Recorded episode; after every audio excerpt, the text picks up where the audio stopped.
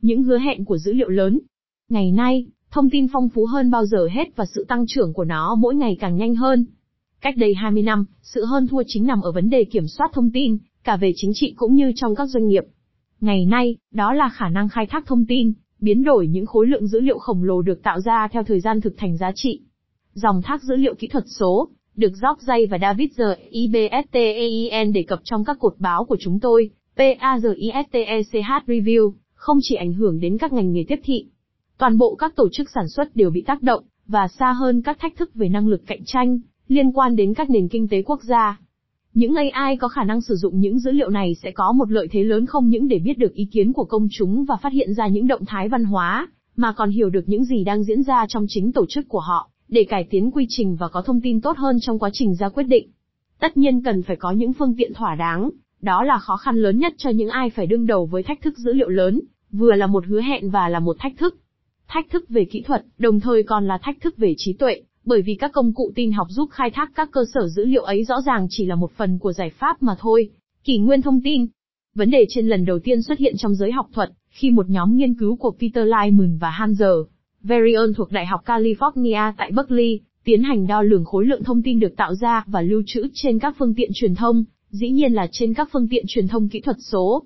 Họ công bố một báo cáo đầu tiên vào năm 2000 và cập nhật nó vào năm 2003, How much information, cần bao nhiêu thông tin. Báo cáo làm nổi bật một hiện tượng từng được dự cảm, khối lượng thông tin không những thường xuyên tăng lên gấp đôi, mà còn gia tăng trong những khoảng thời gian ngày càng ngắn hơn. Các nhà nghiên cứu viện dẫn rất nhiều nguyên nhân, Họ đặc biệt dẫn ra sự phát triển nhanh của các nội dung được số hóa, do năng lực sáng tạo, mà còn do việc số hóa các tài liệu và đặc biệt hơn là việc số hóa các hình ảnh. Việc nhiều tổ chức lưu trữ điện tử các dữ liệu vật chất của họ, cũng góp phần đáng kể vào xu hướng này, đồng thời với phong trào số hóa rộng rãi các dữ liệu in ấn được các thư viện lớn nhất thế giới khởi xướng từ những năm 1990.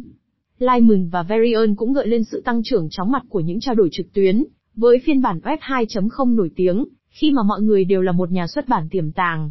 Sự bùng nổ của các mạng xã hội, trong nửa sau của những năm 2000, càng làm tăng tốc xu hướng này. Trong bối cảnh này, các công cụ tìm kiếm như Google đóng một vai trò ngày càng mang tính quyết định, và chính chúng cũng đã tiến hành tạo ra thông tin, bởi vì siêu dữ liệu, phân loại, lập chỉ mục, lập từ khóa cũng là thông tin. Và như vậy khối lượng cơ sở dữ liệu khổng lồ đã được cấu thành, và việc khai thác dữ liệu đã tạo ra những dữ liệu mới. Ngày nay, các siêu dữ liệu, được phát triển từ các dữ liệu thô, chiếm một phần ngày càng tăng trong dòng chảy dữ liệu. Dữ liệu thô có thể là một dòng thông tin trên tài khoản ngân hàng của bạn hay một tấm hình mà bạn chia sẻ trên một trang mạng. Siêu dữ liệu là, chẳng hạn hồ sơ tài khoản ngân hàng của bạn, được hình thành từ nhiều dữ liệu khác nhau về bạn, đó cũng là mạng lưới những người có thể thấy được tấm hình của bạn, những người thực sự thấy nó, nhận xét về nó, cũng như lộ trình số của những người truy cập để đến tấm hình của bạn. Có lẽ ngoại trừ một số người bản địa sống biệt lập trong các khu rừng nhiệt đới Amazon, mỗi người chúng ta đều để lại dấu vết kỹ thuật số ngày càng nhiều. Người dân ở các nước phát triển để lại vô số dấu vết kỹ thuật số, từ các ý kiến được đăng trên blog đến các giao dịch trực tuyến qua điện thoại thông minh được định vị địa lý. Rất nhanh, một số tác nhân đã thấy được giá trị của những dấu vết kỹ thuật số ấy và học được cách để khai thác chúng, đặc biệt là Google hay Facebook, sử dụng chúng để xác định các mục tiêu quảng cáo mà ta thấy xuất hiện trên màn hình của chúng ta. Một số các tác nhân khác, chẳng hạn như các công ty bảo hiểm, ở các nước mà luật pháp cho phép, thu thập các dữ liệu cá nhân để làm phong phú và tinh chỉnh kỹ năng của các nhân viên tính toán bảo hiểm của họ. Siêu dữ liệu được cập nhật liên tục, và thông tin có thể được nhận thức như một thế giới phù du luôn thay đổi. Các dòng thông tin ấy tiếp liệu cho các kho dữ liệu, các ngân hàng dữ liệu, nhưng cũng có thể được lọc theo thời gian thực, nếu coi chúng như là một khối lượng thông tin khổng lồ đang chuyển động chớ không phải là một khối lượng thông tin chơi y. Chính các dữ liệu lớn này là trung tâm của sự chú ý ngày nay. Một cuộc cách mạng tin học. Tin học của ngày hôm qua đã được xây dựng xung quanh việc quản lý các cơ sở dữ liệu tương đối ổn định, tương đối đóng và, có thể nói thêm rằng, tương đối hạn chế. Cuộc cách mạng đang diễn ra cả về quy mô, với khối lượng dữ liệu khổng lồ theo nghĩa đen, lẫn việc cập nhật thông tin liên tục, do việc mở cửa các cơ sở dữ liệu vào các dòng thông tin. Thêm vào đó là sự phức tạp của các định dạng và sự kết nối giữa các cơ sở dữ liệu, không bao gồm việc sử dụng các công cụ quản lý truyền thống. Tất nhiên, chi phí lưu trữ ngày nay có xu hướng giảm, cũng nhanh gần như khi gia tăng dung lượng lưu trữ. Hơn nữa, các công cụ đã được phát triển, đặc biệt là các siêu máy tính, cho phép quản lý những khối lượng cơ sở dữ liệu khổng lồ. Ngoài phần cứng, chính bản chất của các công cụ phân tích, trong lĩnh vực phần mềm, giờ đây là một thách thức. Các công cụ truyền thống, ví dụ như các thuật toán phân tích việc ra quyết định, đơn giản bị quá tải bởi khối lượng các dữ liệu được xem xét và bởi sự phân mảnh của chúng. Thông tin của dữ liệu lớn không phải được chứa hoàn toàn trong cơ sở dữ liệu, trước hết chúng nằm ở bên ngoài, và cơ sở dữ liệu, nói đúng ra, mang tính ảo. Sự phát triển của Internet và sự xuất hiện của các dịch vụ công chúng là một thách thức đối với các hệ thống quản lý cơ sở dữ liệu. Ngay cả ý tưởng về những cơ sở dữ liệu có tính quan hệ, một khối lượng thông tin được phân tách và sắp xếp lại trong những ma trận được gọi là quan hệ hay bảng, cũng đều quá tải bởi dòng chảy của dữ liệu và bản chất thay đổi của chúng. Và cùng với cơ sở dữ liệu, những ngôn ngữ truy vấn có cấu trúc, Structured Query Language, SQL theo kiểu cũ bị cuốn phăng, bởi vì chức năng của chúng một cách thô thiển là xác định dữ liệu, phân loại dữ liệu chỉ có tính thao tác bên trong một cơ sở dữ liệu đóng, nhưng lại không hiệu quả trong một hệ thống mở. Các hệ thống quản lý mới đã buộc phải từ bỏ một số tính năng để đạt được khả năng tính toán cao.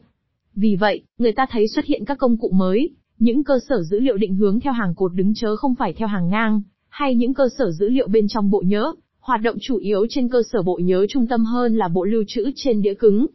Cơ sở dữ liệu bên trong bộ nhớ, nhanh hơn so với các kiểu cơ sở dữ liệu khác, bởi vì việc truy cập dữ liệu và các thuật toán tối ưu hóa nội bộ hoạt động đơn giản hơn, do đó việc đọc dữ liệu cũng nhanh hơn. Nhưng sự đổi mới lớn, một thay đổi mang tính đột phá, chính là những công cụ được cung cấp theo thời gian thực, mà thao tác không còn dựa trên những dữ liệu được lưu trữ mà dựa trên những dòng dữ liệu đầu vào, mà việc xử lý dữ liệu không cần phải tập trung. Đó là trường hợp của STGEMBASE hay HADOP,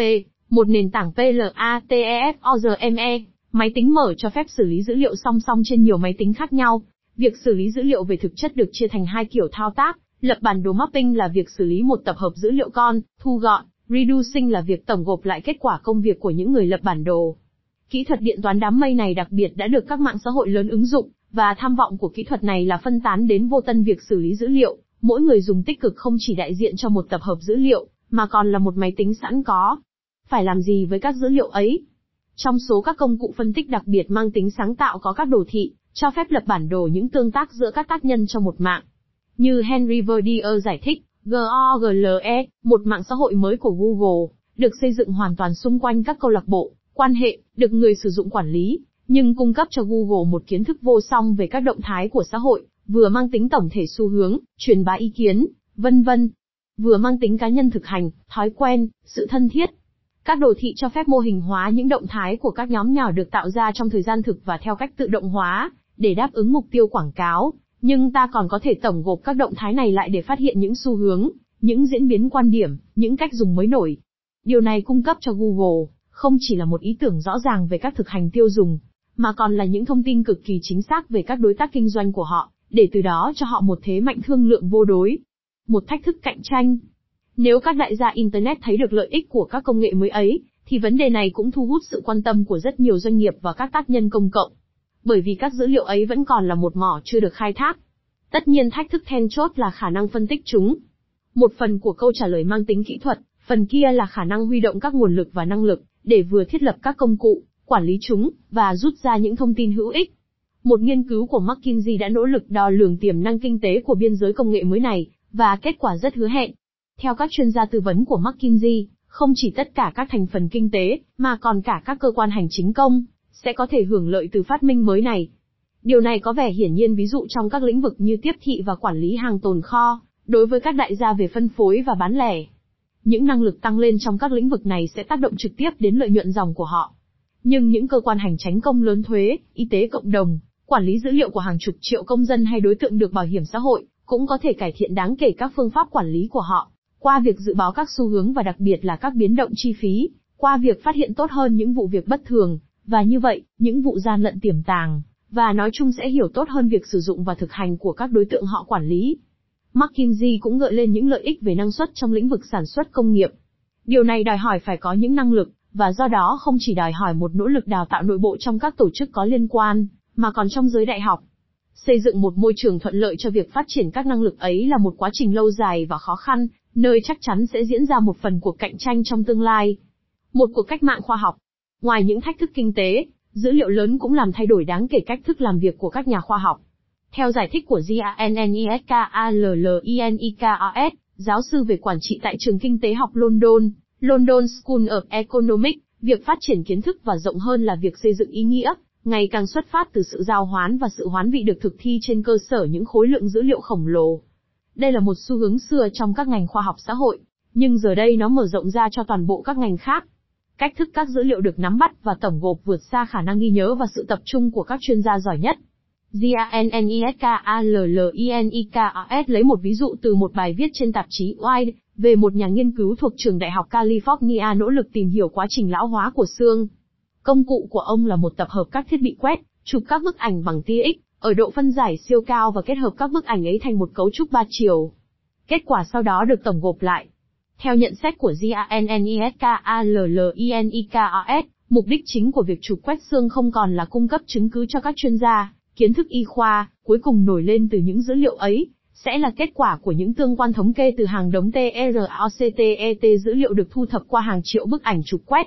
Chúng ta không còn chứng kiến sự đối đầu giữa lý thuyết với thực tế, mà là một quá trình hoàn toàn mới, mô hình, nếu tồn tại, sẽ nổi lên từ các quá trình xử lý dữ liệu thống kê từ dưới lên trên. Vì vậy Chris Anderson, chuyên gia nổi tiếng về web, dự báo sự cáo chung của lý thuyết, có nghĩa là sự cáo chung của khoa học theo cách mà chúng ta đã biết, một sự phát triển mang tính suy diễn khái niệm dựa trên những chứng cứ thực nghiệm.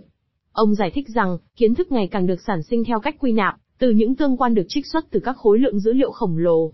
Đây có lẽ là một vấn đề còn tranh cãi, nhưng cuộc tranh luận mở cửa cho mọi người,